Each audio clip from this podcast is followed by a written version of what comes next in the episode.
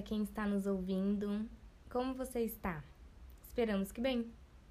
Hoje eu estou aqui com uma amiga, a Bianca, e ela estudou comigo no colégio adventista e passou por uma experiência de vida muito parecida com a minha, que foi a perda de um pai para um câncer.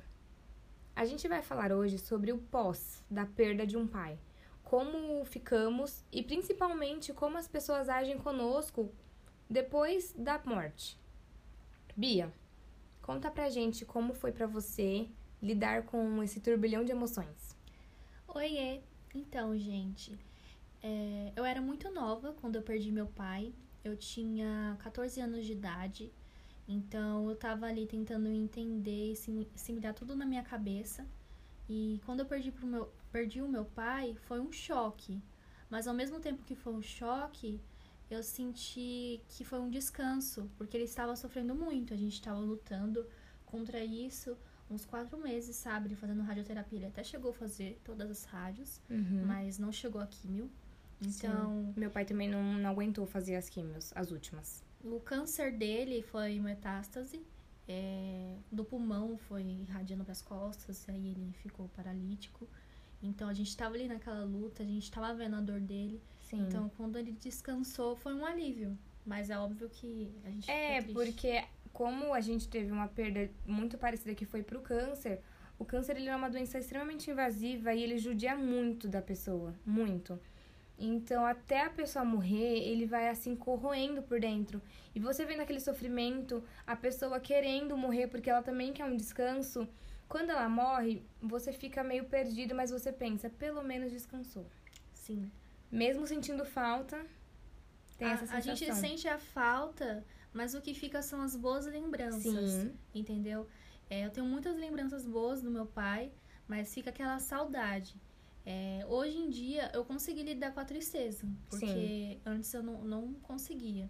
Eu até me afastei da igreja, mas aí quando eu percebi que a- as pessoas que estavam indo ali para ver meu pai, elas iam quando ele estava doente, mas depois que ele morreu, eu me senti sozinha porque elas não estavam mais ali. E Entende? essa é uma questão muito importante, assim, da perda, que eu também senti muito isso, é que quando a pessoa tá doente, todo mundo se preocupa muito. Todo mundo, nossa, é super solícito e tal. Isso é muito bacana, isso é muito importante. Mas quando você perde, é mais importante ainda que as pessoas estejam do seu lado. E a impressão que dá é que as pessoas meio que esquecem. Tipo, ah, morreu. Morreu, descansou, É. você que lute. É, você que agora supere e fica, ai, você tem que ficar bem. Ai, porque você não pode chorar, chorar na frente da sua mãe. Ai, porque você não pode ficar sofrendo tanto. Ai, mas você não acredita na volta de Jesus? Ele vai voltar. Sim, eu acredito, mas eu tô sentindo falta do meu pai. E essas mesmas pessoas que estavam tão presentes, elas, de uma hora pra outra, elas evaporam.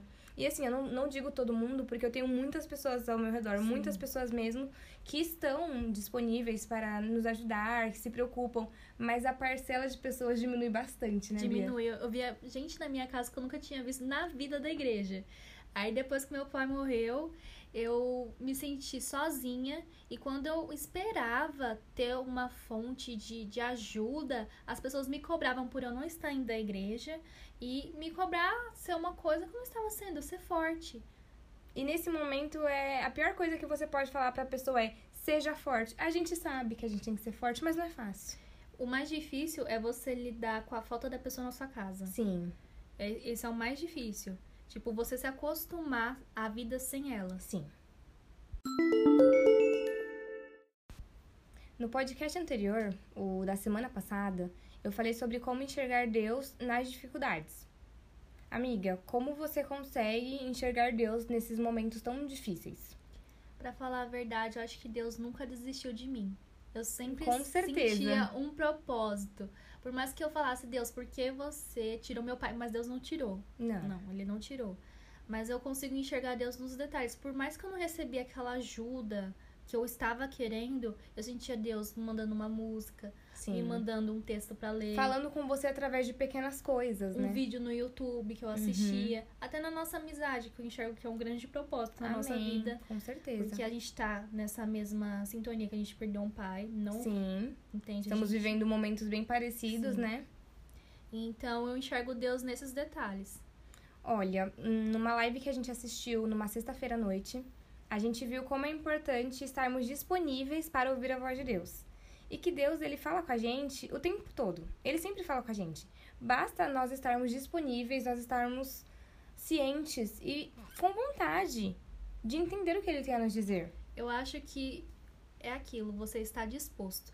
Não adianta eu deitar na minha caminha e falar, Deus, eu quero uma resposta. Sim, Aí é. ele vai me enviar um WhatsApp aqui, filha, essa é a resposta, tome. Não, é assim, a gente é- precisa buscar, A né? gente precisa procurar, porque nem a gente se preenchendo da palavra de Deus, a gente pode transbordar ela para as outras pessoas. Exatamente. Entende? Quando a gente busca.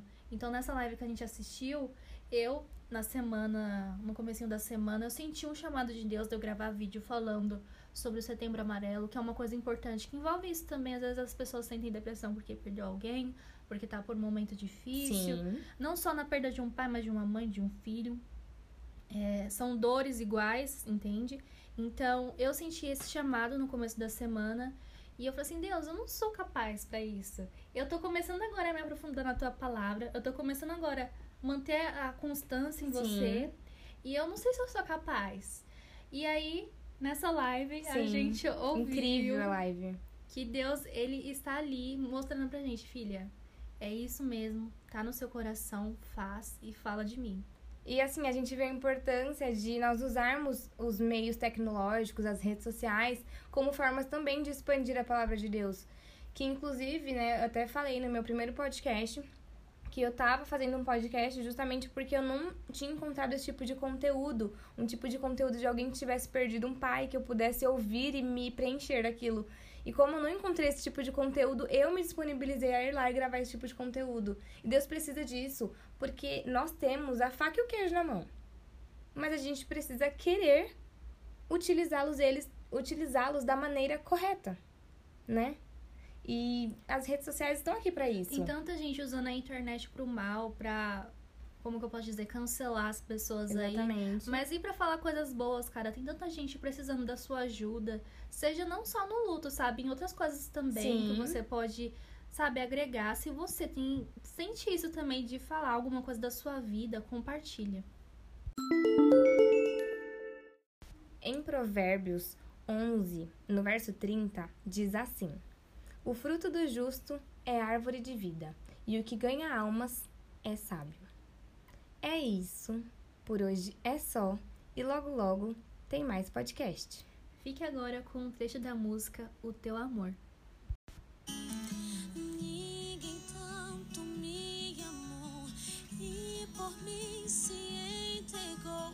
Não sabia o que era amar e me ensinou o que é o amor. Amor. still